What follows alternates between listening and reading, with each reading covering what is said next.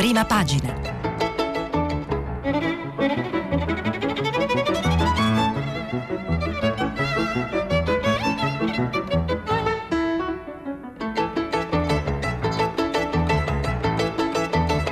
Questa settimana i giornali sono letti e commentati da Maddalena Oliva, vice direttrice del Fatto Quotidiano.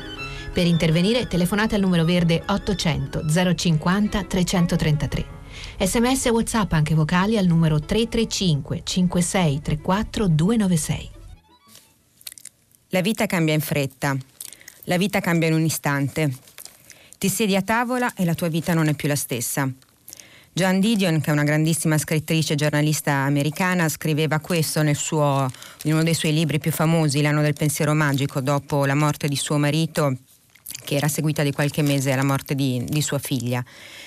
E voglio iniziare con, con, questa citazione speciale questa mattina perché mm, in una giornata, nelle ultime 24 ore, si è raggiunto un record tristissimo, oltre 18.000 morti per Covid nel mondo, mai così tanti dall'inizio della pandemia. E tra queste persone non, non mi piace, non, non, sono come tutti del resto una di quelle persone che registra insomma, la tacchetta sulla conta dei, su questa conta tragica, però dietro questi numeri ci sono anche delle storie, delle persone, dei drammi delle famiglie, sono tantissime appunto che in questo momento e in questi mesi dall'inizio della pandemia stanno perdendo i propri cari in, in modo davanti a una malattia barbara. E tra queste persone Permettetemi di, mm, di, ricordare un amico di, di prima pagina, una, una, delle voci insomma, che anche voi radioascoltatori siete, siete, stati più abituati a sentire, cioè Michele Fusco che a 66 anni ci ha lasciato appunto ieri. E dopo quasi due mesi di lotta contro, contro, il Covid, un giornalista mm, che moltissimi colleghi, almeno una volta nella vita professionale, hanno sentito per telefono, eh, perché è sempre insomma, milanese, attivissimo, cresciuto al giorno, diretto, è stato il primo direttore di un giornale free press in, in, Italia, perché è stato appunto il direttore di Metro, tra i fondatori dell'inchiesta e è una delle firme mh, mm, degli stati generali eh, sul web. Ed è proprio eh, per rendere omaggio insomma, e anche esprimere un segno di vicinanza da parte di tutta la redazione di prima pagina e anche sono sicura di tutti i radioascoltatori alla famiglia di, di Michele che voglio iniziare leggendo qualche riga del ricordo che proprio i colleghi e gli amici degli Stati Generali hanno dedicato a Michele. Quando se ne va un compagno di viaggio speciale, un collega sensibile insieme sfacciato, un giornalista originale e profondo come Michele Fusco, il nostro Michele, la tentazione di arrendersi al silenzio è grande. Eppure lo sappiamo, proprio Michele non vorrebbe questa resa perché ha il dovere di dire quel che si sa, quel che si pensa, ci ha richiamati molte volte, anche anzitutto con l'esempio professionale. E mi sono permessa appunto di iniziare così, in modo se volete un po' diciamo sicuramente molto triste, però è perché eh, di fronte a queste giornate che stiamo raccontando con tutte queste fibrillazioni della politica, questi giochi appunto di veti incrociati, specchi ehm, che si rimandano l'uno all'altro, c'è poi appunto un paese che reale che vive, ci sono le storie delle persone e, e quindi ho deciso insomma stamattina anche devo dirvi la verità di eh, cambiare un po' la scaletta che ho tenuto fino a questi giorni mh, nella lettura dei giornali durante prima pagina, cioè non inizierò e devo dire volutamente dalla crisi eh, di governo, ma appunto iniziamo dal Covid, visto eh, questo... Mh, questo record, i 18.000 morti che dicevamo all'inizio in 24 ore nel mondo, peraltro i contagi hanno superato quota 100 milioni. E cominciamo però anche con, eh, parlando di vaccini, cioè una delle possibili luci in fondo a questo tunnel, avete sentito a Radio Mondo eh, hanno riportato insomma, un tema che avevamo già lanciato ieri nella lettura dei giornali, cioè questo scontro con AstraZeneca. C'era un'intervista su Repubblica al CEO di mh, mm, appunto, AstraZeneca, Pasquale Sorio, che eh, diciamo, in un modo o in un altro rispondeva alle accuse che erano arrivate dall'Unione Europea, eh, il possibile dirottamento di alcune dosi che eh, sarebbero state preacquistate dal, mm, dall'UE eh, e invece poi appunto dirottate dal miglior cliente cioè in questo caso il Regno Unito che aveva pagato meglio e prima per le fiale. E cominciamo con la stampa, Bresolin che è eh, uno anche dei colleghi mh, inviato a Bruxelles mh, che abbiamo citato appunto ieri proprio su questo tema che lancia diciamo, un'altra cifra. Noi sapevamo, sapevamo, che finora il taglio che mh, era stato annunciato per, per le consegne da, da, AstraZeneca, che ricordiamolo è una delle case farmaceutiche su cui non solo il nostro paese ma tutta l'Europa ha investito di più come numero di dosi, non, ha ancora ha ancora ottenuto l'autorizzazione da parte dell'EMA, l'Agenzia del Farmaco Europea, autorizzazione che dovrebbe arrivare presumibilmente domani si dice, e già appunto eh, ci avevano... Mh, eh, ci avevano fatto, ci avevano lanciato la prima notizia da doccia fredda la settimana scorsa con un annuncio di taglio nelle consegne del 60% per quello che riguarda il primo trimestre. Ora Bresolin oggi scrive il taglio sarà del 75%, l'Unione Europea appunto furiosa, favoriscono Londra, scontro con la casa farmaceutica sulla mancata fornitura dei vaccini. Eh, ieri c'è stata una riunione, eh, la giornata insomma eh, sia per quello che riguarda gli esponenti la Commissione europea, ma anche appunto l'azienda stessa. È stata una giornata eh, molto molto dura, c'era un incontro in serata per tutta la giornata di ieri, l'azienda aveva detto che non avrebbe partecipato, eh, richiamata all'ordine diciamo così, soprattutto dalla commissaria alla salute Stella Kyriakides,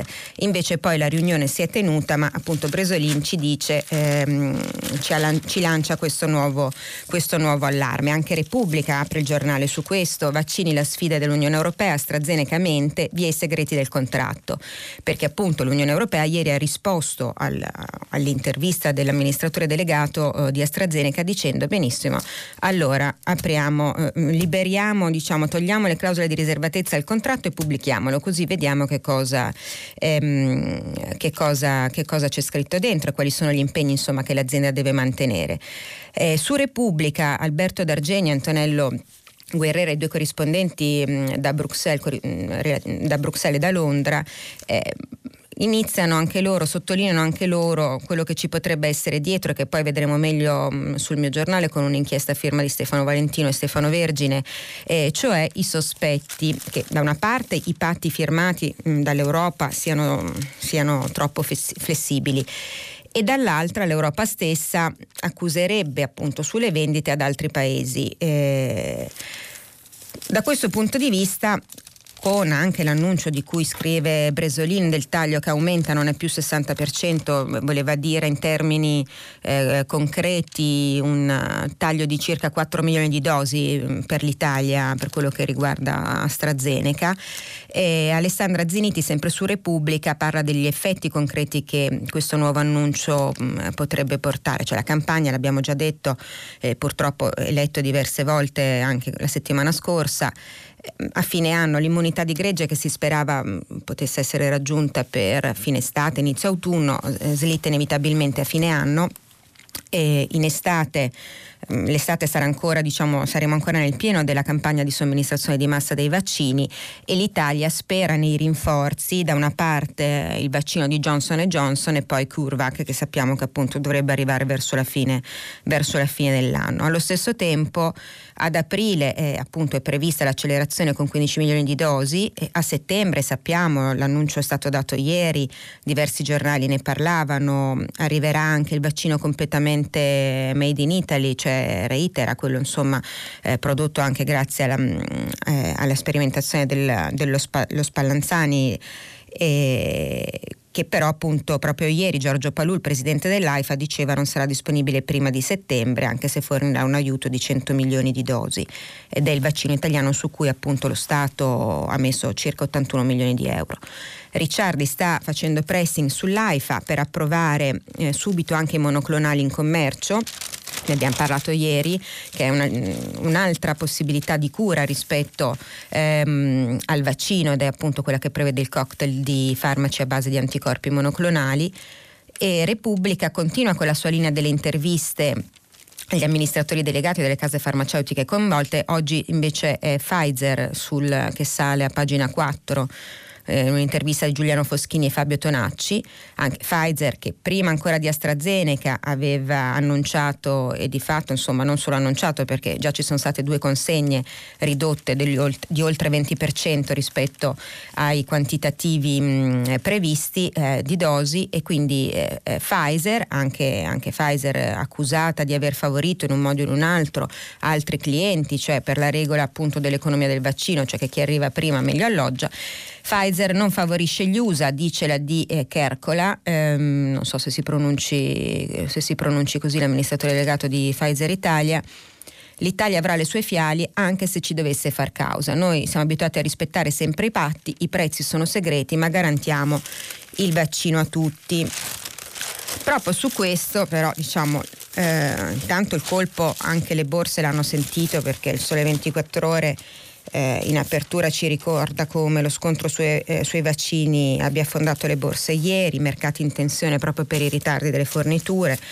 Non solo Milano che ha perso l'1,47%, anche Francoforte l'1,61%, Parigi l'1,16%, pesante anche Wall Street e um, una giornata appunto che i mercati hanno visto tutto al ribasso proprio a causa dello scontro tra la Commissione europea e i produttori di vaccini e il prolungarsi di queste difficoltà economiche peraltro a livello internazionale eh, sconsiglia un rallentamento delle politiche di sostegno, mm, ce lo dice insomma ricordandocelo come un monito il Fondo Monetario Internazionale.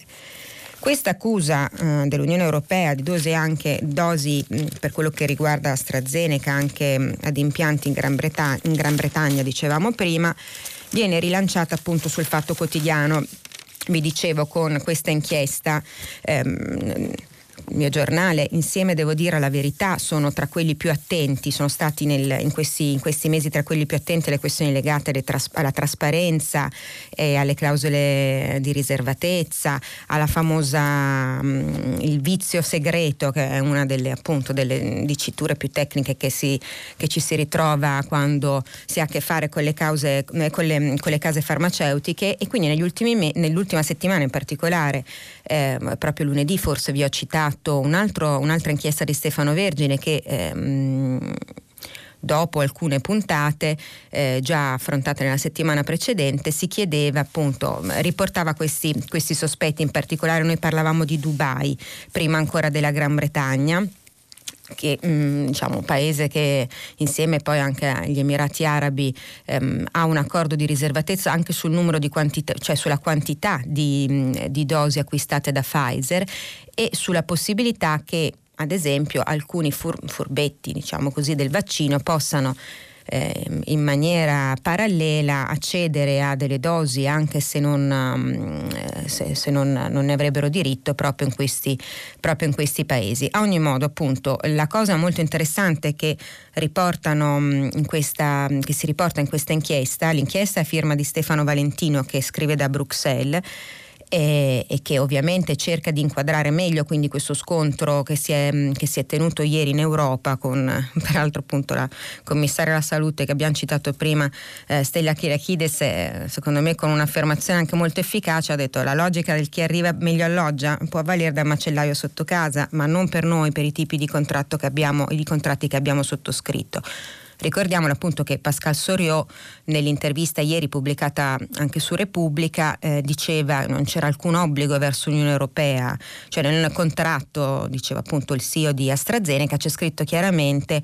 best effort, ovvi- ossia faremo del nostro meglio, anche perché il contratto è stato firmato tre mesi dopo quello col Regno Unito eh, l'Europa ha risposto dicendo mh, mm, ci appelliamo ad AstraZeneca, mh, mm, impegnatevi a ricostruire la fiducia, rispettate gli obblighi contrattuali, altrimenti appunto pubblichiamo il contratto e poi ridiamo.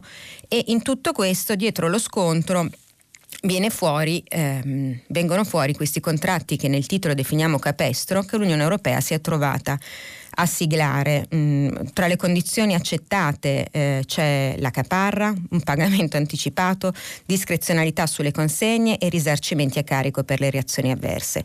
Tutto questo per dire, e lo ribadisce in un'intervista Mark Botenga, che è un europarlamentare per il gruppo della sinistra, eh, gli accordi con le aziende, la Commissione si è fatta fregare così. Questo europarlamentare è uno tra i pochi ad aver visto le clausole segrete del contratto, ad esempio CureVac, ma anche di Pfizer e dice, ed è peraltro il firmatario di uno degli emendamenti che la settimana scorsa è stato presentato, in, ehm, è stato presentato a Bruxelles proprio eh, per um, la trasparenza, insomma per eh, rendere pubblici i contratti che l'Unione Europea ha siglato, che la Commissione ha siglato e, e lui dice chiaramente per la fretta purtroppo si è ceduto su tutto in fase di negoziato. Leggiamo alcuni estratti appunto di questa intervista di Stefano Vergine che AstraZeneca stia vendendo le dosi prefinanziate dall'Europa ad altri paesi come l'Arabia Saudita, bisogna provarlo. Ma sta comprando vaccini che la compagnia produce in India. Sarebbe interessante sapere se questa è una violazione del contratto firmata con la Commissione europea.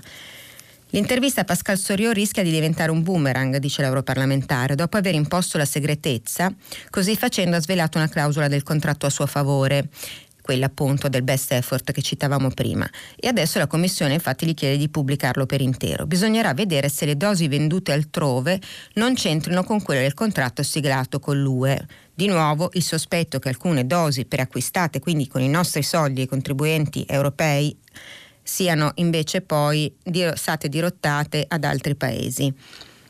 Pensa che i ritardi dipendano dal fatto che alcuni paesi hanno pattuito un prezzo d'acquisto maggiore rispetto a voi? chiede Vergine. Questo va provato. La Commissione ha tanti sospetti, come quello sull'Arabia Saudita, e AstraZeneca non è riuscita a risolverli.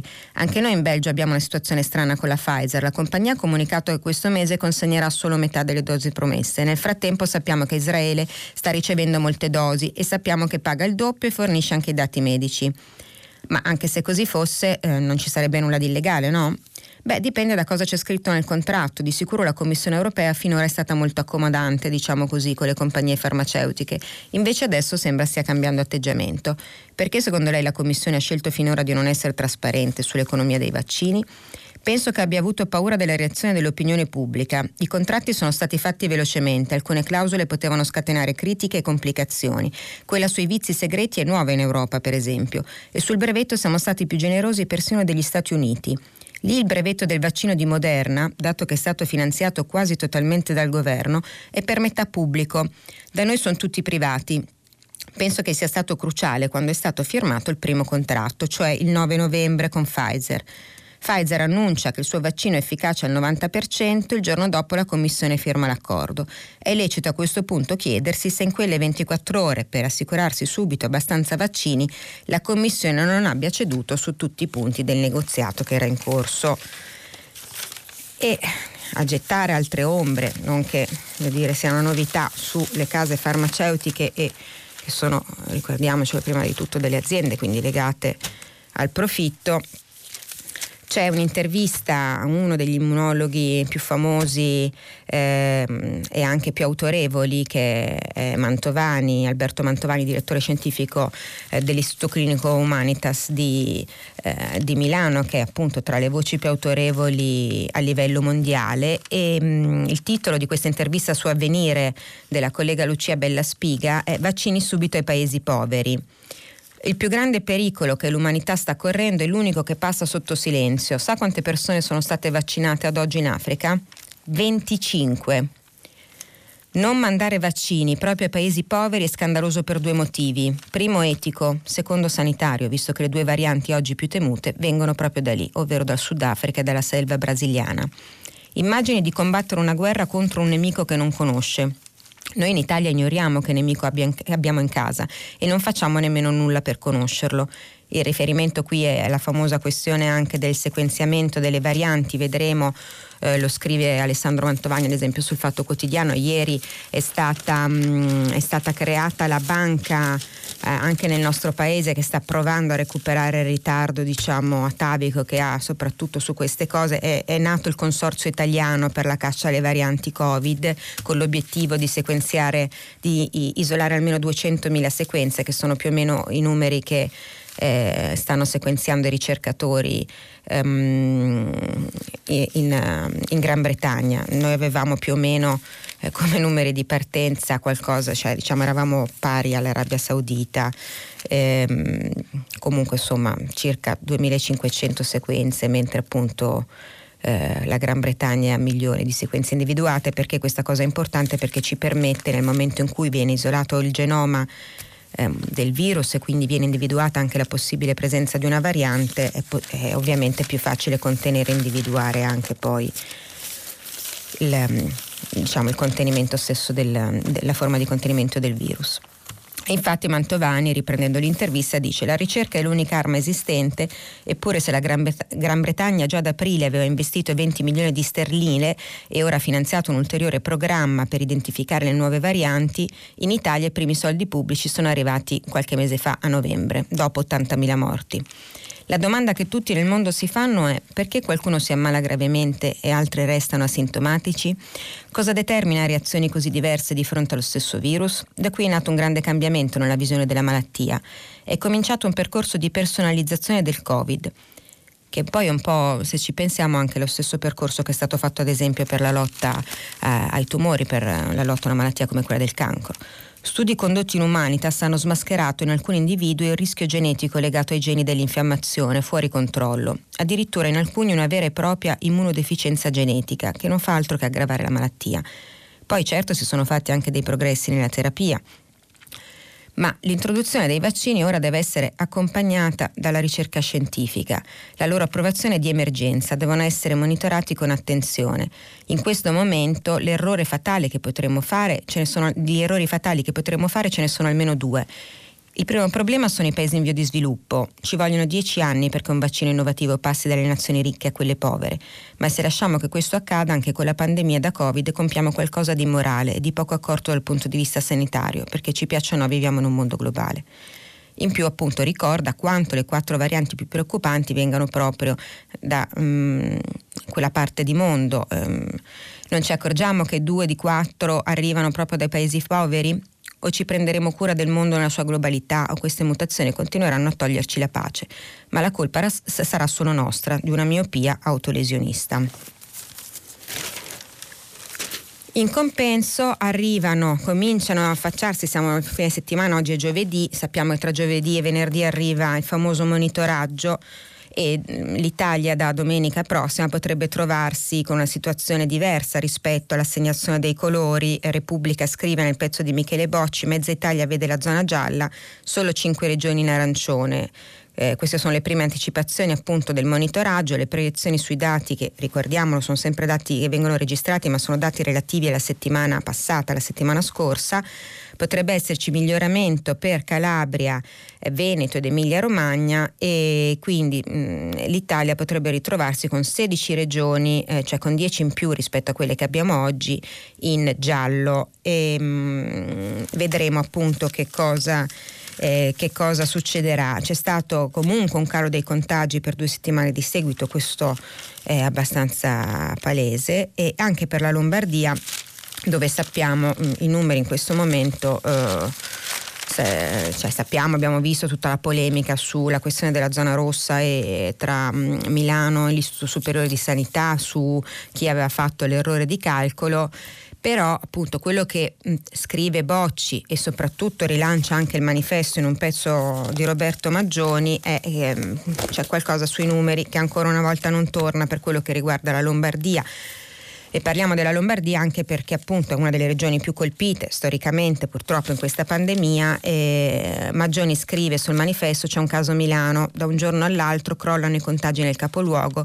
i malati di Covid sarebbero passati secondo il sistema informatico regionale, il famoso Cruscotto, sistema di biosorveglianza attiva, da 13.000 a 2.000. Beppe Sala, il sindaco di Milano, dice fare chiarezza, ma i conti non tornano neanche ai sindaci dei piccoli comuni. Insomma, la macchina pare essere andata in tilt. Vedremo. Vedremo che cosa succederà e, e se continuerà appunto il problema di questi.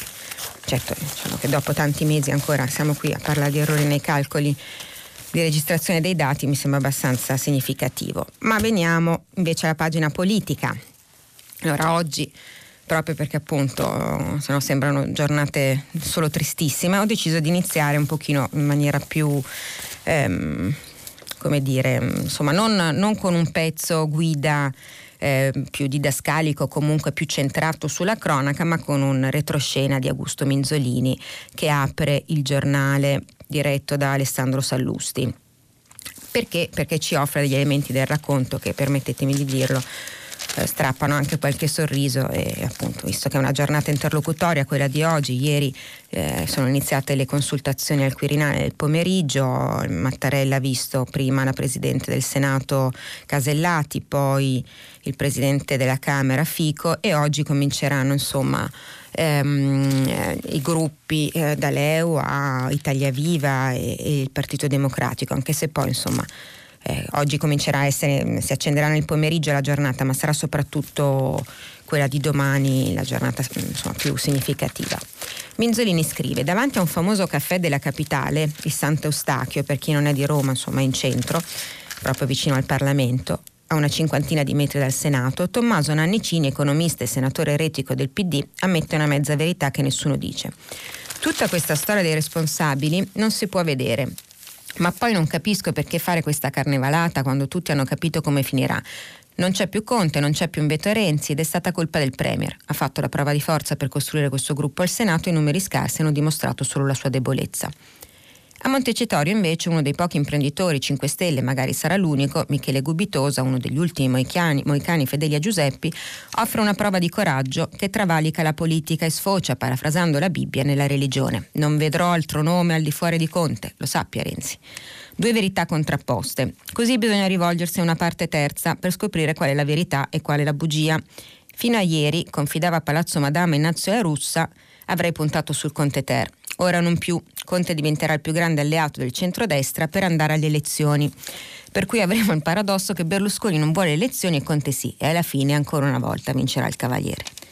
La strategia del ragno con la mosca, per ripetere un'espressione di Matteo Renzi, la stessa che appunto sempre Minzolini ieri scriveva nel suo, nel suo pezzo di retroscena che abbiamo, che abbiamo, letto, ha dato i suoi frutti. Giuseppi, la mosca, muovendosi in questi giorni in maniera scomposta, ronzando tra rancori, veti e una ricerca disperata di senatori, ieri ha arruolato in prima persona il senatore forzista Vitali, promettendogli il ruolo di sottosegretario alla giustizia, ha finito per impegliarsi da solo nella ragnatela. Renzi invece, Spider, lo ha lasciato fare, rimasto immobile, ha tenuto la posizione lasciando che fosse il premier dimissionario a finire nella trappola da solo. Risultato, l'ex premier ora si trova appeso alla ragnatela del leader di Italia Viva. Prossimo passo, tentare di evitare che Conte abbia il reincarico. Non ci sono veti al ragionamento che Renzi ha fatto con i suoi, ma solo la constatazione che risponde a una legge della politica. Non esistono uomini per tutte le stagioni e Conte ne ha interpretate già due, addirittura opposte. In fondo non potrebbe essere altrimenti. Il premier dimissionario in un mese ha tentato di eliminare Renzi in tutti i modi, gli ha posto un veto e poi ha cercato di, soffiarli, soffiarli parlamentari. Mentre in Parlamento assistiamo a un autentico scandalo, dice in un video postato sui social Matteo Renzi ieri sera, una gestione opaca delle relazioni personali e istituzionali, assistiamo alla creazione di gruppi improvvisati. È il messaggio del leader IV al Premier, che da quando si è aperta la crisi non ha provato nessun tipo di riconciliazione, nessuna telefonata, ha praticamente ignorato il suo avversario del momento. Sapere nella guerra, conoscere l'occasione e pigliarla, scriveva il Niccolò Machiavelli che l'ex sindaco di Firenze da buon toscano conosce a menadito giova più che in altra cosa. L'occasione, insomma, va colta. Questi piani, le congetture, le citazioni della vigilia della partita che si comincerà a giocare oggi. Poi ci possono essere occasioni e ripensamenti, ci possono essere ripensamenti, scusate, ma l'occasione è ghiotta. Troppo per sprecarla. I margini, ha spiegato ieri Renzi e i suoi, ci sono tutti. Sarebbe un delitto non provarci. E poi conta un personaggio che coltiva sempre uno spirito di revanche detto da lui. Naturalmente l'operazione è tutt'altro che semplice, ma i margini per dirla con Spider ci sono. Vedremo se Spider e la mosca che fine faranno. Eh, sempre sul giornale ad Alberto Signore, a partire da pagina 1 ehm, scrive seppur con i toni e i modi consoni al prestigioso Salone delle Feste del Quirinale, Giuseppe Conte e Matteo Renzi continuano a farsi una guerra tanto feroce quanto sotto traccia. La strada in salita, i veti incrociati di Renzi da una parte e il Movimento 5 Stelle dall'altra potrebbero far sfumare il Conte Ter già domani sera. Il problema non è solo cosa dirà la delegazione d'Italia Viva quando oggi pomeriggio si presenterà al Colle, ma anche che cosa diranno i capigruppi dei 5 Stelle. Siete disposti a un governo con Italia Viva? Sarà l'ineluttabile domanda che porrà il capo dello Stato. Su questo devo dire, non so chi di voi ha avuto la possibilità di vedere ieri in diretta Alessandro Di Battista sul 9 ad accordi e disaccordi, mi pareva, insomma, pur non essendo lui un parlamentare al momento eletto del Movimento 5 Stelle, ma facendo pali- politica attiva comunque nel movimento da fuori, abbastanza netta, per quanto lui sia diciamo, la, l'ala più purista del movimento, mh, mm, insomma loro sembra che non abbiano assolutamente intenzione di riaprire a Renzi. Forse ai renziani sì, ma a Renzi no. Un no, scrive ad Alberto Signore, potrebbe contribuire a chiudere la strada dell'autoproclamato avvocato del popolo. I gruppi grillini, non è un mistero, sul tema sono un passo dall'implosione, divisi tra chi vorrebbe riaprire un canale con il senatore e chi invece è contrario senza se e senza ma. Tra loro appunto Alessandro Di Battista.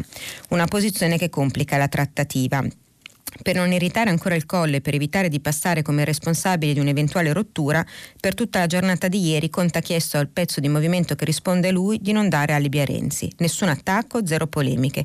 È stato il diktat di Palazzo Chigi. E al Quirinale ha lasciato intendere di essere pronto a sedersi al tavolo con il leader di Italia Viva. Lo vedremo, questo lo scrive anche ad esempio Monica Guerzoni sul Corriere e anche Ilario Lombardo su sulla stampa e al Quirinale ha lasciato intendere eh, appunto di essere pronto a sedersi con, anche, persino con Renzi. In verità il Premier sta continuando a lavorare sul pallottoliere del Senato con l'obiettivo di creare una maggioranza autonoma da Renzi, drenando senatori non solo a Italia Viva ma anche a Forza Italia. E il fatto che ieri a tarda sera l'Azzurro Luigi Vitali abbia deciso di formalizzare il suo sostegno è un segnale. Ma che cosa dirà quindi Renzi eh, e la delegazione Italia Viva oggi pomeriggio al capo dello Stato Mattarella.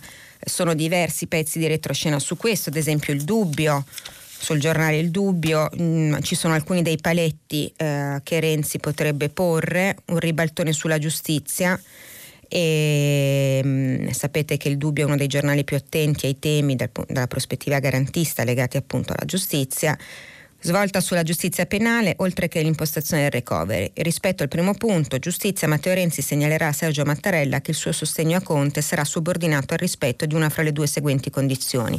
Avvicendamento del ministro Bonafede alla giustizia e sostituzione quindi dello stesso, oppure una modifica della norma sulla prescrizione.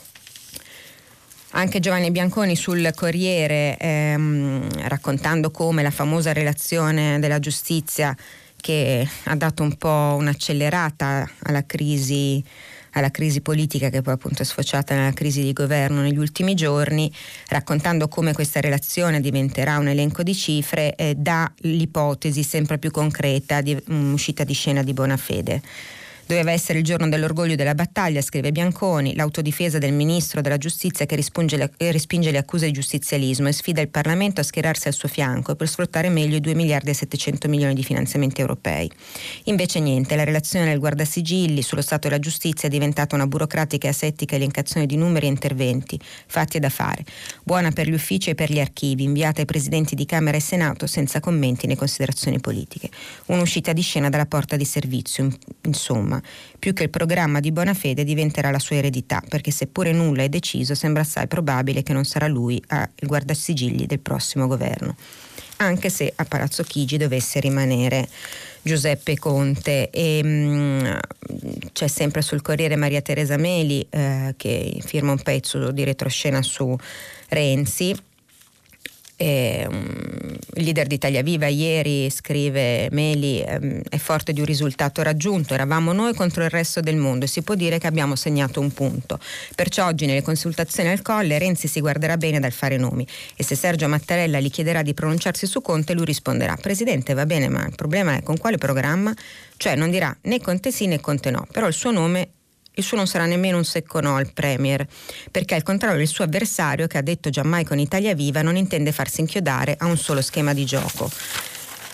Anche gli altri giornali si concentrano sui paletti di Renzi per il Terra, ad esempio il Messaggero il Mattino scrivono recovery via Bonafede, eh, il leader di Italia Viva è convinto di essere in partita, si prepara a negoziare con Conte dicendo ci divertiremo e mm, nel pezzo di Alberto Gentili Dall'altra parte, per guardare insomma anche ad altri partiti che sono attori in questo momento della crisi, ieri si è tenuta la direzione del Partito Democratico che ha votato all'unanimità eh, Conte ehm, come diciamo, unico nome che faranno al Quirinale. Eh, in un pezzo di Marco Conti sul PD indichiamo Conte, ma non ci sono i numeri. Ipotesi del mandato esplorativo a Fico, che già qualcuno scriveva ieri. Fico potrebbe avere al termine degli incontri con i partiti l'incarico di verificare la maggioranza, magari appunto per tentare di far sedere allo stesso tavolo proprio Conte e Renzi. Allo stesso tempo nel pezzo si registra come um, c'è un laboratorio nella realtà locale del partito di Giuseppe, nella realtà locale proprio della sua Puglia, della Puglia del Premier, dove i grillini sono entrati ufficialmente nella giunta Emiliano. Um, in modo da creare il primo laboratorio nascente partito. Questa è una notizia di qualche giorno fa, ma sui giornali um, nazionali non era ancora stata eh, sottolineata. E poi ancora Dicevamo la ricerca dei responsabili è arrivata, devo dire questa è una delle pagine più divertenti, arriva, se non fosse appunto tragica, ehm, è arrivata in serata anche è arrivato in serata l'arrivo di Luigi Vitali, ex Forza Italia, Giuseppe, eh, Francesco Specchia però scrive su Libero ehm, acquistato un altro azzurro, ma non basta. Al Senato nasce il gruppo europeisti a favore dell'inquilino di Palazzo Chigi, formato dagli stessi dieci che hanno già votato la fiducia. Indeciso se entrare nella compagine Ciampolillo, mentre Lady Mastella si sfila in polemica con Maria Rosaria Rossi. Ehm, c'è un pezzo di, di Mario Aiello sul messaggero. Il gruppo nasce con un prestito PD, oltre all'arrivo del forzista Vitali. La Leonardo resta al misto, o la Leonardo, cioè la signora Mastella, ho proposto il logo Noi Campani, lo hanno rifiutato. È un'operazione politica, scrive Aiello, ma chissà, di sicuro anche una pochade, quella ambientata nel nuovo gruppo dei responsabili che è appena nato. Il difficile parto si è avuto ieri, dieci senatori per il Conte Ter che in serata diventano undici con Luigi Vitali, ex forte del berlusconismo e vicinissimo al Cavaliere, ma a parte lui gli altri già avevano dato la fiducia a Conte. Già ci si azzuffa e ci si scinde. Viene subito allestito derby Campano Benevento Caserta tra la signora Mastella e la nuova donna tossa della compagnia, l'ex assistente di Berlusconi, Maria Rosaria Rossi. Il gioco si è trasformato in zuffa. Va messo nel simbolo del neonato gruppo Pro Conte anche il logo Noi Campani, che è quello che rappresenta me e Clemente. E alle regionali ha preso molti più voti che il centro democratico di Tabacci, si infuria Lady Sandra. Ma la Rossi non esiste proprio. E così niente Mastella nella nuova avventura, resterà al misto, è arrabbiata con la Rossi e con tutti gli altri, il gruppo creato per aggregare perde pezzi prima ancora di bere il primo biberon, ossia esibirsi accadrà oggi alle consultazioni del Quirinale. E c'è un'intervista a Bruno Tabacci, sempre di Mario Aiello, si fa con il materiale che c'è, eh, serve la pazienza di Giobbe. L'aggregazione porta un seggio aggiuntivo al Premier l'attivissima Rossi cerca ancora altri delusi di Forza Italia da imbarcare. Anche Trocino, Alessandro Trocino sul Corriere ci um, insomma anche lui punta il faro sui responsabili, però eh, registrando il fatto che mancherebbero ancora sei voti. Sempre sul Corriere c'è un pezzo di Emanuele Buzzi su Di Maio. Di Maio salda il patto con i Dem e chiarisce basta giocare con il mio nome. La linea del, del movimento è chiara, è il momento di rafforzare la coalizione, eh, anche se appunto il ministro dice che Rosato di Italia Viva si parla. Ancora eh, sui responsabili c'è un, un, pezzo molto divertente di Fabrizio Roncone, sempre sul Corriere, La furia dei Mastellas contro il nuovo gruppo, così hanno provato a tirarci il pacco dove il collega ritorna sull'accordo saltato a causa del nome della formazione che ha la sigla del partitino di Tabacci ma non della coppia Mastella. Eh, per guardare l'opposizione sul Corriere, Marco Cremonesi e Paola Di Caro, mm, via Conte ragioniamo sul resto, la breccia di Salvini piace a Forza Italia, se c'è un piano per poche riforme parliamone, se no voto. Gelmini dice bene l'apertura, ma Meloni insiste elezioni subito, quindi neanche nel centrodestra le cose a livello di compattezza vanno benissimo. E, ehm, c'è un altro pezzo che volevo citarvi, Ilario Lombardo, appunto sulla stampa, che invece firma un retroscena sul Premier. No a veti su Italia Viva, ma non mi umilio. Conte insiste con i responsabili.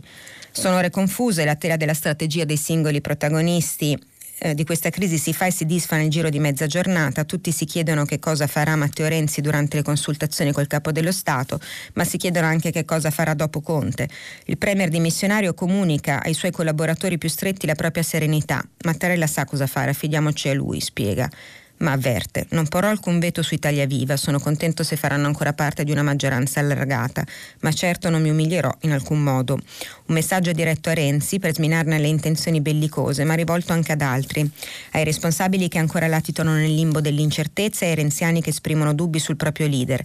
Pensa a loro Conte e a tutti coloro che sono terrorizzati di, esce, di essere trascinati al voto prima del tempo. Il piano del Premier coincide con quello di Zingaretti e parte dei vertici 5S. Se Italia Viva non si spacca e bisognerà ingoiarsi gioco forza una nuova convivenza con Renzi, la maggioranza dovrà allargarsi. Solo così l'ex rottamatore potrebbe non essere determinante. Certo, lo schema funziona se oggi al colle Renzi non brucia il nome di Conte. Nel PD sono abbastanza sicuri che non lo farà la premessa dicono potrebbe costargli il sostegno ai suoi. C'era su qualche giornale, se non sbaglio, la Repubblica, eh, Ciriaco che scriveva l'idea di Draghi al MEF adesso mi sa che non riesco a ritrovarlo, però insomma potrebbe anche presentarsi con un ticket di nomi tipo Gentiloni, Draghi, Renzi al Colle. Vedremo, vedremo, scopriremo solo vivendo. E um, altre due cose, eh, due segnalazioni sempre per quello che riguarda la politica. Mm, abbiamo raccontato ieri e letto dalle pagine del domani lo scoop su Renzi che in questi giorni era in Arabia Saudita a Riyadh eh, per un, un incontro ehm, al Future Investment Institute, una fondazione saudita eh, di cui eh, Renzi è membro del, del trustee, insomma del, del, consiglio per la cifra di 80.000 euro. Conferenze Benefit scrivono Marco Lillo e Valeria Pacelli che tornano su questa notizia con in più la notizia del ritorno sul jet privato per mh, mm, pre, l'ex premier Matteo Renzi che farà il tampone, vogliamo tranquillizzare, poi andrà da Mattarella, anche se ieri, eh, proprio sempre sul fatto, c'è un pezzo di Laria Proietti che dice ma ora farà la quarantena eh, Matteo Renzi perché in teoria, mh, mm, insomma, dovrebbe essere sottoposto a isolamento fiduciario per 14 giorni, salvo ci sono alcune eccezioni, tra cui ad esempio i viaggi per il corpo diplomatico piuttosto che i viaggi su aerei che sono covid tested. A ogni modo il ritorno è stato alle 3 di notte a Fiumicino, scrivono Lilo e Pacelli, a bordo c'era solo lui, grazie a un volo executive operato da una compagnia privata, una compagnia privata diciamo, è stato per evitare polemiche sulla mancata quarantena e sui rischi per il capo dello Stato che lo riceverà, Renzi sottoporrà stamattina al tampone tampone, polemiche più forti però potrebbero essere sollevate dal soggetto che ha pagato il volo ov- ovvero la fondazione saudita creata all'inizio del 2020 per decreto dal re dell'Arabia Saudita, quel bin Salman, che per molti sta dietro all'omicidio del giornalista del Washington Post Jamal Khashoggi. E ovviamente anche il domani torna su quella che era la loro notizia. Stefano Feltre e Emiliano Fittipaldi a pagina 3 eh, ricostruiscono anche la rete e l'obiettivo insomma di rifare l'immagine del regno che ci sarebbe dietro questo nucleo di soldi e di potere che è il Future Investment eh, Initiative e mm, Matteo Renzi ha rapporti con loro mm, già da, da qualche anno e, e, l'obiettivo era proprio, insomma, sarebbe proprio, scrivono i giornalisti, eh, cercare di eh, far risalire l'opinione pubblica internazionale che si era molto indignata a causa dell'omicidio a opera di sicari legati ai servizi segreti sauditi. E, mm, in questi giorni scrivono in Arabia Saudita si alterneranno finanziere, eh, celebre guru degli investimenti, eh, l'ex velocista Usain Bolt, il capo del più grande gestore di risparmio al mondo, cioè Larry Fink di BlackRock, il nuovo capo di Goldman Sachs, David Salomon.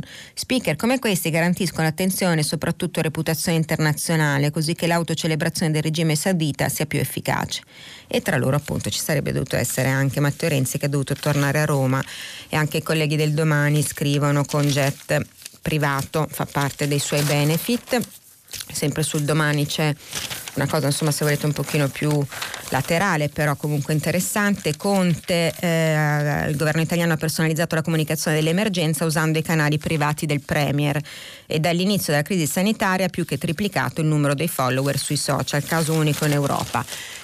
Ehm, Guardate, vi cito solo proprio prima della pubblicità due bellissime interviste per chiudere. Liliana Cavani, Francesca Paci, la sente la intervista sulla stampa, paura, no c'è il vaccino, fare film, ridere e ballare, i miei sogni dopo il Covid e invece Francesco Guccini sul Corriere che ricorda il papà prigioniero e affamato che scriveva le ricette dei tortellini.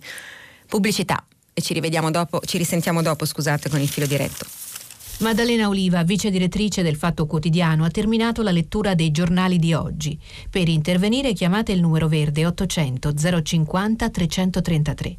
Sms WhatsApp anche vocali al numero 335 56 34 296. Si apre adesso il filo diretto di prima pagina per intervenire e porre domande a Maddalena Oliva, vice direttrice del Fatto Quotidiano. Chiamate il numero verde 800 050 333. Sms e WhatsApp anche vocali al numero 335 5634 296. La trasmissione si può ascoltare, riascoltare e scaricare in podcast sul sito di Radio 3 e sull'applicazione RaiPlay Radio. Eccoci, bentrovati. Iniziamo con il filo diretto con voi radioascoltatori. Prima telefonata. Pronto? Buongiorno, Buongiorno. Eh, sono Sergio e chiamo dalla provincia di Padova, Pieve di Sacco. Ecco, eh, dottoressa Oliva, io volevo farle queste considerazioni e porle una domanda.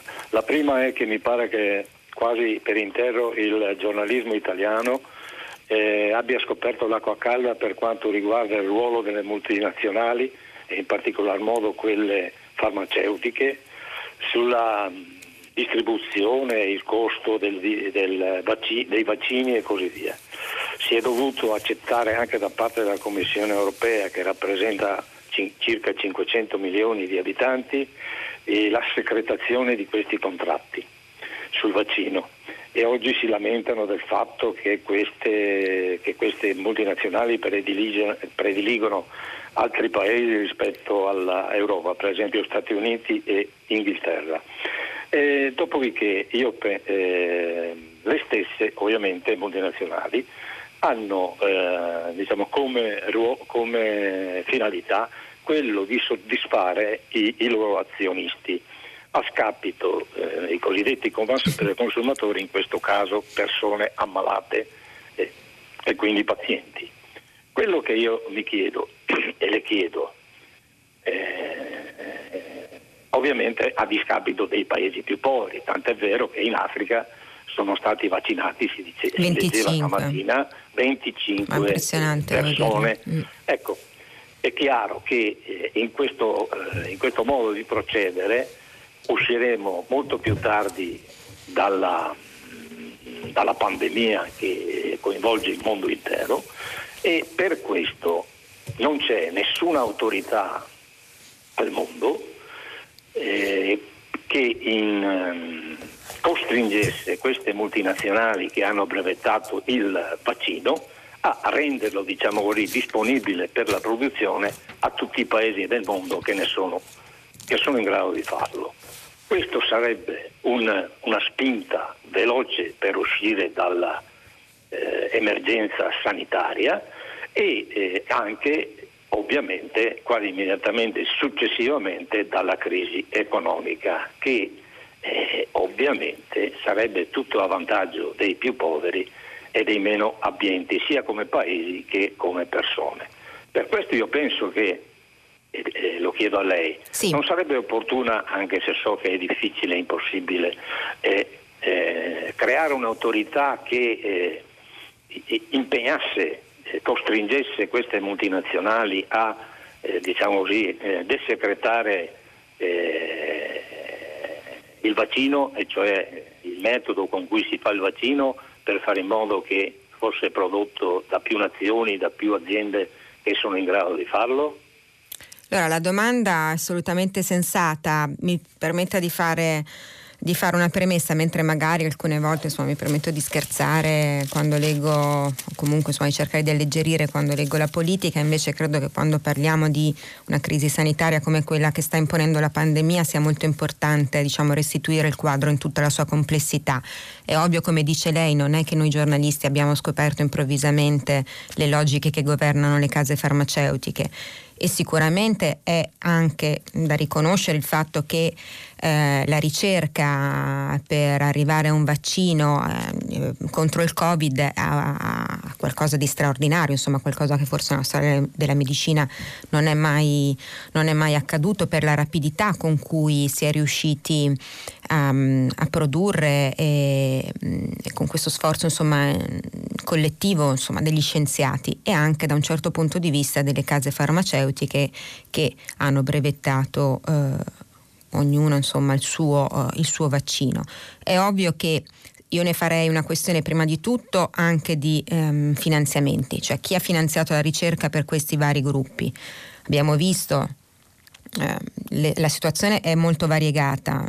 Proprio noi la settimana scorsa sul fatto abbiamo fatto un'inchiesta su questo, pubblicando alcuni eh, quello che è, è, possibile insomma, ricostruire sulla base di fonti, di fonti e dati aperte, diciamo così, e su quanto e chi ha finanziato i vari vaccini. Passiamo ad esempio da una situazione come quella di AstraZeneca dove la partecipazione dei governi dal punto di vista economico è eh, residuale a invece ad esempio un, un, vaccino come Moderna che è quasi totalmente finanziato eh, per esempio dagli Stati Uniti, dal governo degli Stati Uniti. E, e allora lì eh, sa anche a chi eh, in sede di contratto ha deciso di siglare appunto e di apporre la propria firma capire quali condizioni migliori strappare, cioè gli Stati Uniti per esempio a fronte di un finanziamento quasi totale della ricerca per il vaccino Moderna ha messo la clausola metà del brevetto rimane pubblico, quindi è nostro, per cui noi possiamo sulla base di questo brevetto decidere contrattando e riconoscendo delle royalties alla, casa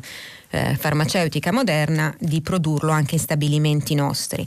Devo dire che eh, diciamo, sono molti anche eh, i messaggi che ci arrivano su questo, che ci state scrivendo su questo tema. Ad esempio Paolo da Torino, la lotta economica per accapararsi i vaccini tra paesi e lo sfruttare la situazione di estremo bisogno sanitario per ottenere il maggior ritorno economico da parte delle aziende farmaceutiche svela in tutta la sua crudezza quello che sono le leggi di mercato e questo è il fondamento del liberismo. Chi ha il potere decide chi vive e, e, come lo fa, in base al denaro che riceve. Ad esempio ricorda eh, Maurizio invece Cuba che donerà il suo vaccino ai paesi del terzo mondo, Cuba che proprio ieri l'annuncio che sono arrivati quasi insomma, alla produzione di un vaccino completamente eh, autoprodotto. Ehm, poi c'è anche Annalisa che invece ci chiede, abbia, avete parlato di Pfizer e AstraZeneca, ma il vaccino moderno è consegnato regolarmente. Per il momento, da quello che risulta a me, per l'Italia ad esempio dovevano essere previste la consegna di 66.000 dosi e mi sembra che per il momento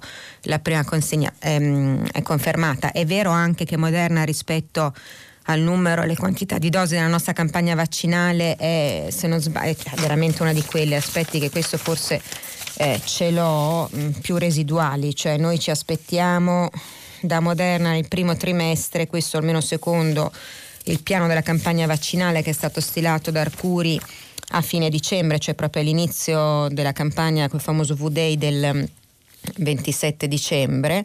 Eh, da Moderna ci aspettiamo 1 milione e 300 mila dosi eh, nel primo trimestre, mentre per dire da AstraZeneca nel primo trimestre ne attenderemo 16 milioni e, e quindi capisce bene che la parte del leone eh, nella nostra campagna vaccinale la fanno da una parte appunto AstraZeneca che in totale dovrebbe consegnarci 40 milioni di dosi e se c'è un taglio per il primo trimestre del 60% qui, eh, o addirittura 75% come scrive la, la stampa, sì, sì, purtroppo si vedrà. Pfizer invece 26 milioni e poi mm, l'altro Johnson Johnson 53 milioni, Sanofi 40 milioni, ma anche qui sappiamo che non arriverà prima della fine dell'anno. Quindi situazione abbastanza è abbastanza complessa. Secondo me le armi, le armi, però che abbiamo in mano da questo punto di vista purtroppo sono, sono un po' spuntate, nel senso che eh, dipende, ripeto, anche che tipo di contratti abbiamo, abbiamo firmato, visto l'eccezionalità, vista l'eccezionalità. Addirittura abbiamo lasciato non solo la discrezionalità delle consegne alle case farmaceutiche, ma anche i governi si sono presi in carico, diciamo così, la responsabilità penali anche di eventuali future cause da parte parenti, dei parenti delle vittime per le reazioni avverse del vaccino, quindi si figuri lei. Situazione extra mm, eccezionale, direi. Andiamo avanti, pronto? Buongiorno. Buongiorno. Mi, mi, chiamo Marco e telefono da Torino. Buongiorno. Salve allora. Eh, avrei già telefonato ieri, ma eh, detto che era il giorno della memoria, per pudore ho rimandato a oggi, visto sì. che volevo parlare della, della, situazione politica italiana. Allora, eh, la mia è, è, una provocazione, prendetela così oppure, oppure, prendetela come volete. Allora, ho tre proposte da fare. La uh-huh. prima un'ora di educazione civica obbligatoria per tutti gli italiani, pena la perdita del voto, l'esercizio del voto. Secondo, eh, ai giovani che si vorranno candidare in politica, dopo un ciclo di studi decente, verrà dire, eh, obbligato anche a loro eh, l, dice, la frequentazione di una scuola sul modello dell'ENA francese e solo ai migliori sarà concesso di candidarsi. Terzo, ai politici verrà chiesto eh, conto delle loro eh, come si dice, azioni e anche eh, quando, loro, eh, quando parlano in pubblico eh, mi scusi, sono un po' emozionato. Eh, Ci mancherebbe. Dunque, non è possibile che un politico tutti i giorni dica qualcosa in pubblico e poi non ne debba rendere conto, eh, confidando sulla nostra poca memoria di noi italiani.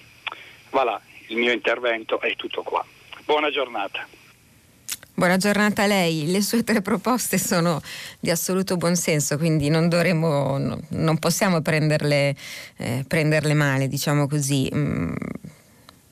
Ieri l'abbiamo detto tante volte, soprattutto l'altro ieri, sono sicura che il capo dello Stato sarà più responsabile della classe politica che ci rappresenta e che gli italiani anche a loro volta saranno più responsabili dei, dei, nostri, dei nostri politici.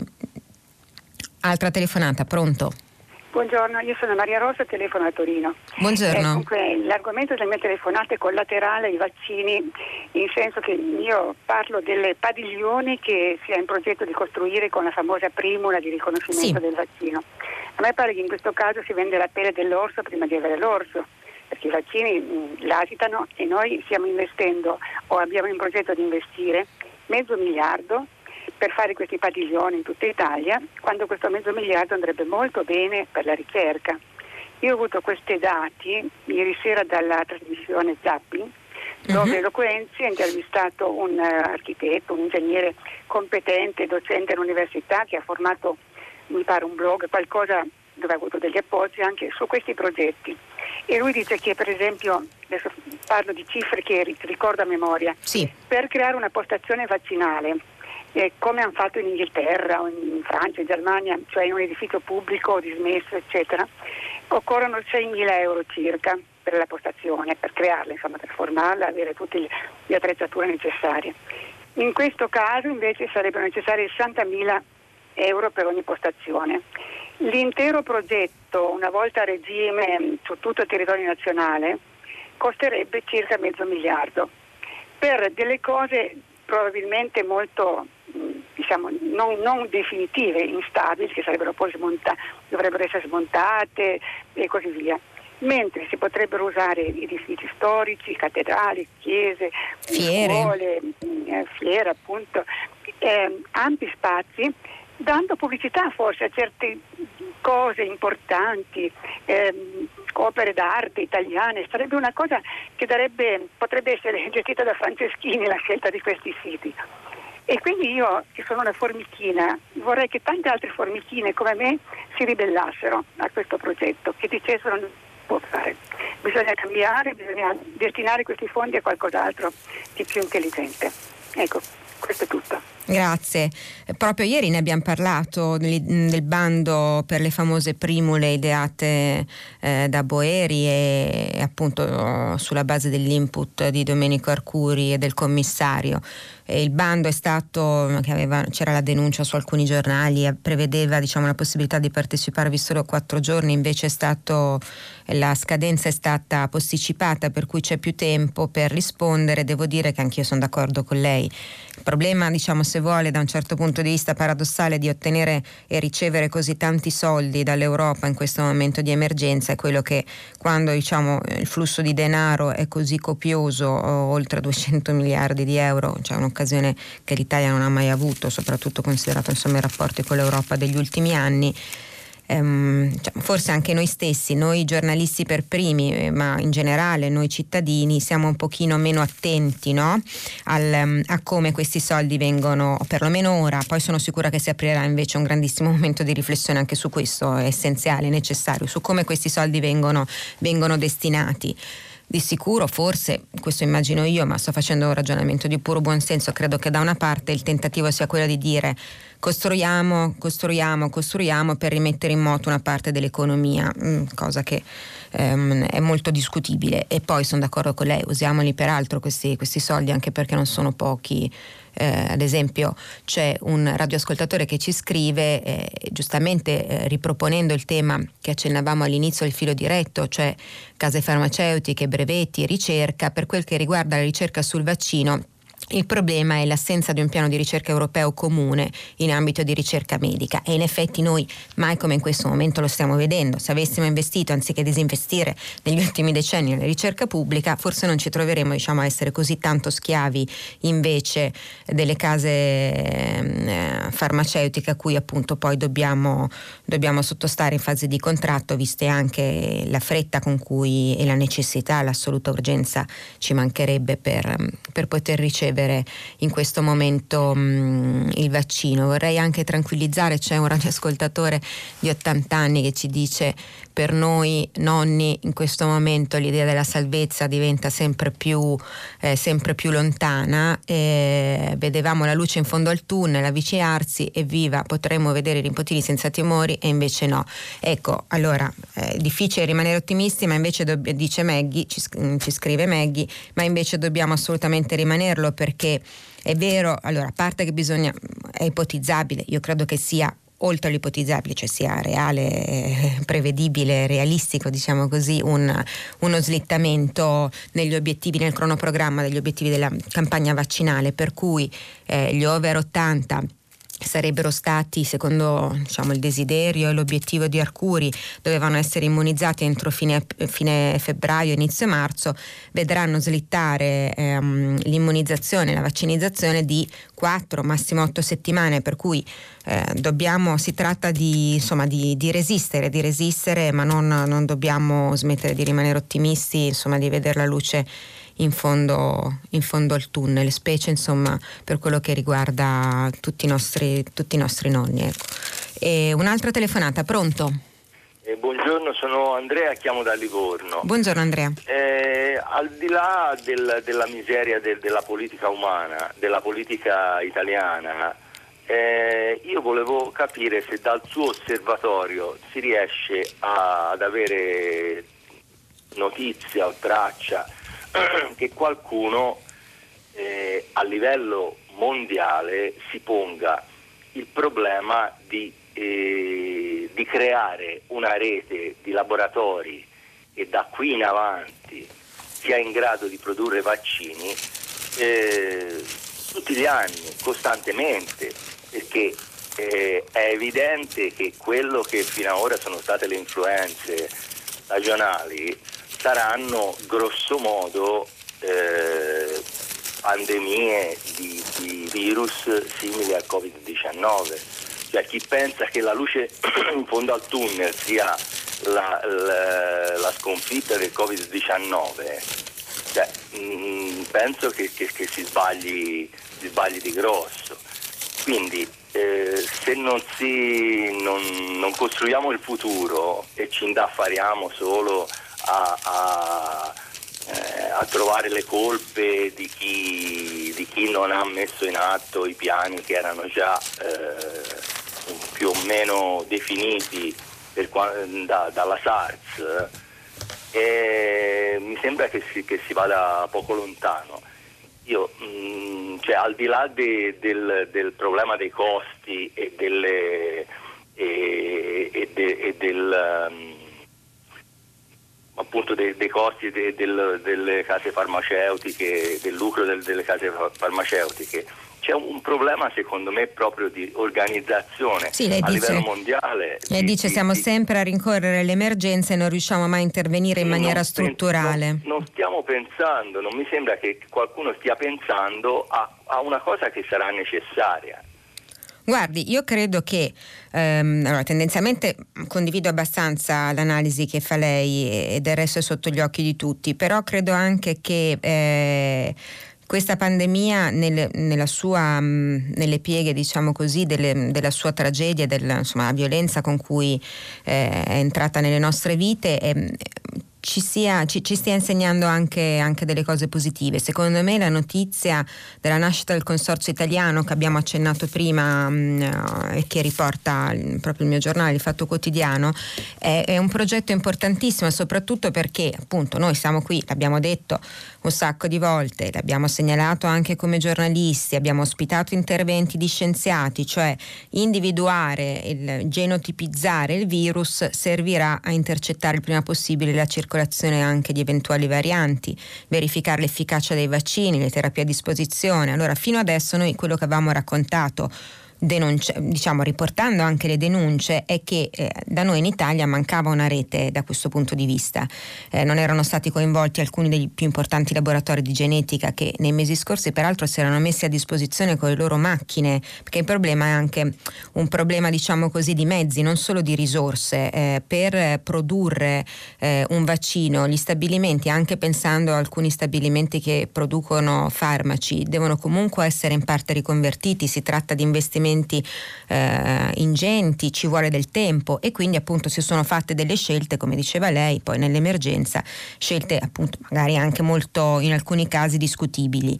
Eh, eh, Udine, Firenze, Bari, proprio sul mio giornale ne avevamo ospitati tantissimi di, mm, di questi interventi um, di scienziati che met- si mettevano a disposizione e, e, fino a dicembre non avevano ottenuto risposta. Eh, ora sarà perché come al solito ci svegliamo quando ci, cioè, ci svegliamo sempre tardi, sarà perché eh, ci svegliamo solo quando ne abbiamo bisogno, comunque finalmente eh, ad esempio Michele mh, mm, Morgante che insegna genetica a Udine è stato contattato dall'Istituto Superiore di Sanità, l'iniziativa eh, è stata sollecitata anche da una lettera del Ministro Speranza, insomma si sta creando una rete di specialisti, c'è Massimo Galli, c'è Massimo Clementi, Andreoni, Crisanti, insomma se nasce eh, cioè, diciamo, la, la, notizia della nascita di questo consorzio italiano mi sembra una cosa importante e quindi io cercherei sempre di guardare le cose positive eh, in questo altrimenti rischiamo insomma, di non vedere la terra visto che siamo in mezzo al mare. Invece insomma, spero come dice lei sicuramente non dobbiamo illuderci. Ehm, non è che una volta sconfitto il covid eh, possiamo star sereni però intanto io direi cominciamo a sconfiggerlo e poi insomma ci rimettiamo, rimettiamo al centro le, le, priorità, le priorità di, di questo sistema. Altra telefonata, pronto? Eh, pronto, buongiorno. Dottoressa Oliva, sono Tommaso, telefono Bologna. Salve Tommaso. Eh, intanto la ringrazio per la sua conduzione molto, molto equilibrata. Grazie, molto gentile, eh, troppo gentile. Volevo eh, affrontare sempre l'argomento della, della, nostra classe politica, però prendendolo un po' da lontano volevo capire eh, lei cosa ne pensa. Eh, si tratta di questo, io ricordo che eh, mi pare sia stato eh, in corrispondenza delle elezioni politiche dell'83, eh, scusi, eh, sì, del, del, 2013, scusi, non dell'83. Mm-hmm. Il Fatto Quotidiano, mi pare che fosse, pubblicò un articolo in cui analizzava la situazione diciamo giudiziaria della nostra classe politica. Eh, ma lei sfonda una porta, cioè non una porta, eh. un portone, cosa vuole che le dica? Siamo eh, un giornale no, eh. nato su questo, quindi... Sì, sì, sì. Certo. Eh, veniva fuori una cosa abbastanza eh, drammatica che su un totale, se ricordo bene, perché ho cercato l'articolo, poi non, non sono riuscito più a rintracciarlo, ma eh, sembrava, eh, da quello che ricordo a memoria, che su un totale di circa mille tra deputati e senatori eletti nel 2013 ci fossero oltre 4.000 tra reati eh, già eh, arrivati a condanne reati, eh, già, reati in corso di, di processo, in corso di accertamento con una percentuale di eh, politici eh, indagati, inquisiti o condannati di oltre il 40%, che è una percentuale altissima. E Dice come questo... siamo messi oggi? Vuole sapere se c'è no, un aggiornamento? Immagino che sì, ci, ci, ci, la situazione oggi forse sia un tantino migliore perché ricordo delle ultime politiche ci sono stati dei casi anche eclatanti di, di politici eh, con uh, numerose condanne che non sono stati ammessi alle, alle elezioni. Eh, però il, il, ma resta comunque una quantità altissima di indagati e condannati e soprattutto di persone che magari anche non essendo state ancora condannate però hanno delle situazioni giudiziarie eh, diciamo in bilico. Certo, i famosi quelli che appunto Marco Travaglio, Questo, il direttore del mio giornale, chiama gli certo, impresentabili, no? Gli impresentabili, esatto. E direi che in una situazione del genere è abbastanza normale che trasversalmente in tutti i partiti politici eh, soprattutto in quelli tradizionali diciamo, ci siano del, delle fasce altissime di eh, resistenza a qualsiasi introduzione di modifica della giustizia per renderla più snella, più efficace, più efficiente. Eh, quindi siamo arrivati negli ultimi 40 anni progressivamente a depenalizzare qualsiasi cosa perché depenalizzando tutto si riuscivano a depenalizzare anche i reati dei cosiddetti colletti bianchi. Ma non sì, poi più maliziosi bianchi, i più maliziosi potrebbero anche pensare che dietro che proprio la battaglia insomma, garantista su un tema come quello la riforma della prescrizione in realtà nasconda no? se vuole anche un tornaconto da questo punto di vista io adesso eh, vado a memoria quindi eh, potrei non essere precisa nei numeri sicuramente quello che ricordo perché eh, le ripeto da noi se vogliamo prendere a sorridere adesso faccio una battuta mi permetto di fare una battuta e quando veniamo assunti la prima domanda è quanti impresentabili siedono in Parlamento e se non sappiamo il numero preciso non veniamo assunti da Marco Travaglio. No, adesso a parte gli scherzi, è chiaro che il nostro giornale ha fatto un sacco di campagne a partire dalla denuncia della situazione della composizione del Parlamento su questo e credo anche, mi permetto di fare una considerazione personale, nel bene o nel male, qualsiasi cosa si pensi del Movimento 5 Stelle, credo che è anche grazie diciamo, all'ingresso massiccio di parlamentari 5 Stelle che comunque si può pensare bene o male del fatto di essere diciamo, la famosa discussione sulla competenza, però di sicuro hanno diciamo, alzato il tasso um, di, eh, di, persone che non hanno precedenti, di precedenti penali. Ricordo che sicuramente riferimento alle elezioni che faceva lei il 2013, se non sbaglio stavamo intorno a un centinaio di Uh, di esponenti politici che siedevano tra Montecitorio e, um, e Palazzo Madama um, imputati. E se non sbaglio invece appunto in quest'ultima uh, eh, legislatura il numero si è notevolmente ridotto, siamo passati a 56 inquisiti e, e proprio le dico per questa passione che ha il giornale, in particolare a Marco Travaglio, avevamo anche una, stilato anche una classifica con tanto di premi per quanto questa situazione può sembrare ad alcuni grottesca, però diciamo in realtà noi a guardarla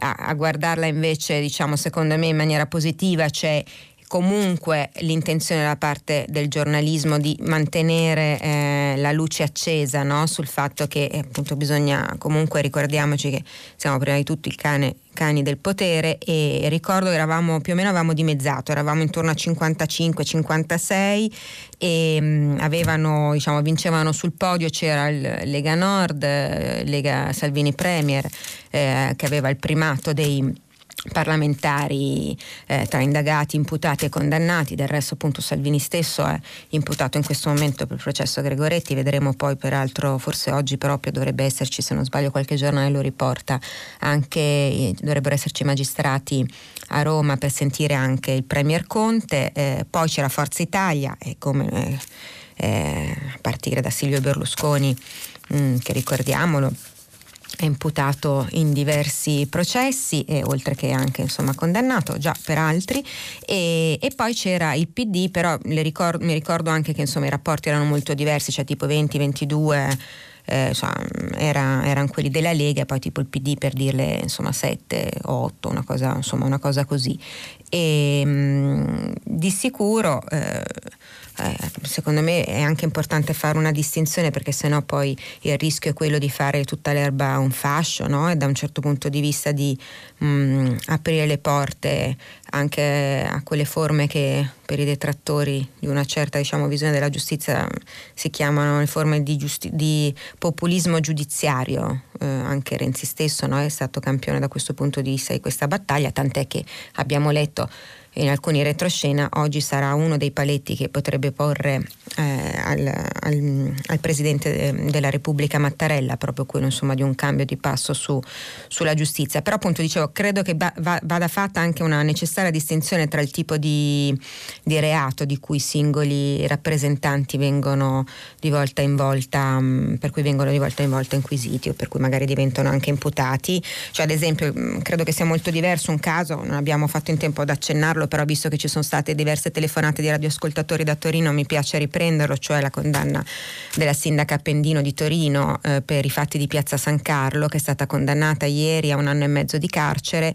I giudici hanno riconosciuto i reati di disastro, omicidio e lesioni anche per l'ex capo di gabinetto e l'ex questore. Ecco, secondo me ehm, in una situazione come questa, una situazione come questa che riguarda comunque un esponente politico di primo piano come il sindaco di una grande città come Torino, è diversa da invece altri tipi di reati, cioè gli abusi d'ufficio secondo me sono una cosa, appunto le accuse eh, di mafia sono ovviamente un'altra cosa, ecco, o le appropriazioni indebite, insomma.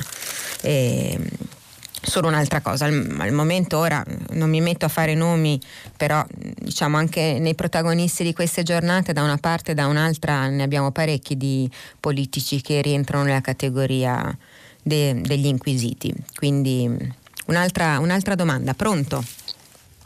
Eh, sì, buongiorno, sono buongiorno. Fabio, eh, complimenti a lei e soprattutto sono contento, chiamo da Frosinone in questo momento, di eh, raffidare la mia domanda in una testata eh, molto obiettiva e, e, come la vostra. Senta, io volevo dire questo, um, rispetto alle problematiche che oggi ci sono con dell'amministrazione dei vaccini, la mancanza, la carenza di queste siringhe particolari che ottimizzerebbero la somministrazione, ma mi riferisco anche a quando ci fu il problema delle mascherine e andando anche oltre la sanità, anche sulle autostrade. Cioè, volevo sottoporre l'attenzione e avere un suo parere sul fatto se effettivamente bisogna rivedere i rapporti dello Stato rispetto a queste privatizzazioni che a mio avviso forse sono state un po' troppo libere mh, su certi settori troppo strategici e importanti e quindi oggi ci troviamo a dover affrontare con cause privatistiche, con legali eh, aspetti sociali che meritavano. Eh, ci sono modelli, no? Magari che meritavano più partecipazione del pubblico, dello Stato, dice lei. Eh, sì, sotto perlomeno sotto il profilo del controllo, della gestione di questi processi così delicati eh, che hanno vede, eh, ad esempio i francesi eh, stanno entrando in Fiat e in FCA con una partecipazione pubblica e oggi certo. c'è una questione aperta sul fatto se anche eh, il gruppo italiano deve chiedere al governo italiano di eh, bilanciare la governance eh, di un gruppo strategico come l'auto che sposterebbe magari l'economia, perché in Italia l'auto può spostare un'economia. Cioè, la riflessione e il suo parere che chiedevo era su questo fatto, cioè se effettivamente vanno un po' riviste alla luce di queste situazioni, dove una famiglia come Benetton eh, può, può, può, creare un problema a una finanziaria di uno Stato come il nostro, cioè voglio dire, insomma... Eh, Guardi, proprio io sono assolutamente d'accordo con la questione che pone lei, cioè il ruolo del pubblico e il fatto di ripensare a una maggiore partecipazione del pubblico, però dire, vedo anche che mh, mm, è una linea che ovviamente... Mh, mm, non è, non è, molto condivisa, ci sono state un sacco di polemiche, ieri alcuni radioascoltatori citano ad esempio il Foglio che ha fatto un articolo, mm, adesso per parlare un attimo della ricerca, su 10 domande sul possibile conflitto di interessi o la verità che aveva posto il tema dei fondi pubblici messi in questo vaccino mh, autoprodotto in Italia, reitera, come se l'investimento pubblico fosse diciamo, eh, completamente da demonizzare, no? e, però soprattutto lei ha citato autostrade. Un, oggi ci sono due cose, cioè c'è una, una, notizia che arriva e ripropone ancora una volta quello che diceva lei, cioè il tema, eh, sappiamo che una delle battaglie su cui si è contraddistinta l'ultima, eh, questo, questo, governo ehm, è anche quello della revoca mh, della concessione di autostrade ad Atlantia. E sappiamo anche che su questo ancora non siamo arrivati purtroppo e colpevolmente a una parola definitiva, però già solo il fatto secondo me di poterla rimettere in discussione è una cosa importante. E proprio su, eh, ne scrivono solo il Corriere della Sera e il mio giornale, il Fatto Quotidiano, ad esempio ci sono alcuni stralci di nuove intercettazioni che arrivano sempre da Genova dove è in corso il processo sulla strage appunto del crollo del Ponte Morandi e, su autostrade. Castellucci dice che i Benetton vogliono soltanto i dividendi, Ponte, Ponte di Genova ha intercettato Bertazzo di Atlantia eh, me l'hanno detto in due, per cui insomma una certa verità ci dovrebbe essere, dice che Benetton hanno di fatto ingessato la società in quanto volevano solo dividendi, dividendi, dividendi. E Carlo Bertazzo il numero uno di Atlanti, appunto il grosso mondiale delle infrastrutture e di trasporti autos- autostradali che ha in pancia anche autostrade per l'Italia, cioè la famosa ASPI che è controllato dalla famiglia Benetton. Così parlavano l'8 febbraio dello scorso anno, mm, parlava Bertazzo con un altro pezzo da 90 Fabio Cerchiai, presidente di Atlantia fino al mese prima anche di Aspi. E certo, le intercettazioni eh, lette così, riportate in un articolo, uno potrebbe dire vanno contestualizzate, tutto però anche vero ci sono diverse inchieste da, da Genova ad Avellino sulle possibili responsabilità che poi vedremo se verranno riscontrate in sede penali e che si portano dietro i mancati lavori di manutenzione eh, della rete autostradale e, e capiremo anche appunto mh, eh, da che cosa dipendano, vedremo insomma, ci sono, anche, ci sono stati anche, eh, sono venuti fuori mh, la questione dei report falsi, dei tecnici di autostrade, insomma secondo me ci sono alcuni asset strategici fondamentali che devono, devono saldamente restare in mano, in mano al pubblico perché... Perché questa è l'unica garanzia che abbiamo insomma anche noi, anche noi cittadini da un certo punto di vista che non si venga che l'azione che governi mh, mm, non sia solamente legata appunto al raggiungimento del profitto. Un'ultima telefonata, pronto? Eh, pronto, sono Piero di Torino. Eh, senta, visto che le elezioni si stanno ahimè avvicinando, anche se non ci piacciono, sarebbe il caso di pensare a una prossima legge elettorale. Chissà perché non ho quasi mai sentito, salvo la lodevole eccezione di Prodi, eh, la proposta di un sistema a doppio turno. Se ad esempio nel primo turno si eleggesse in modo puramente proporzionale, senza sbarramenti, metà del Parlamento, oppure il 40, il 60%, si può discutere. E nella seconda per ogni collegio si andasse al ballottaggio fra i primi due classificati o partiti o gruppi non si risolverebbe in un sol colpo la rappresentanza e la governabilità. Grazie all'ascolto per radio. Grazie a lei. Eh, guardi, eh, l'abbiamo accennato um, di sfuggita qualche giorno fa il tema della legge elettorale. Eh, sicuramente in questo momento visto anche la riforma che è passata al taglio dei parlamentari, noi diciamo, abbiamo una forma che è distorta, una, cioè, è necessario ed è fondamentale ed era peraltro insomma, una delle cose che si portava dietro eh, il taglio dei parlamentari, il fatto di riaggiornare poi una legge elettorale che eh, superasse le storture che inevitabilmente porre, por, por, insomma, eh, ci, ci, troveremo ad avere con, con, il taglio del numero dei parlamentari, visto che passiamo eh, a un nuovo Parlamento con 600 membri e di fatto abbiamo tagliato circa 230 eh, deputati dalla Camera e un centinaio da eh, di senatori invece dal Senato.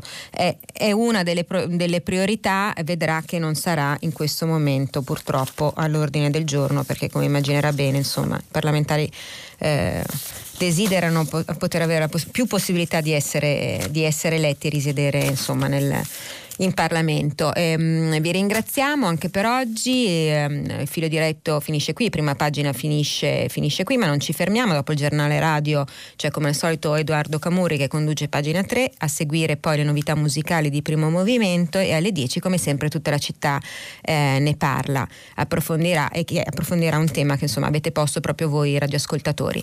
Eh, potete riascoltarci sul sito di Radio 3. A domani.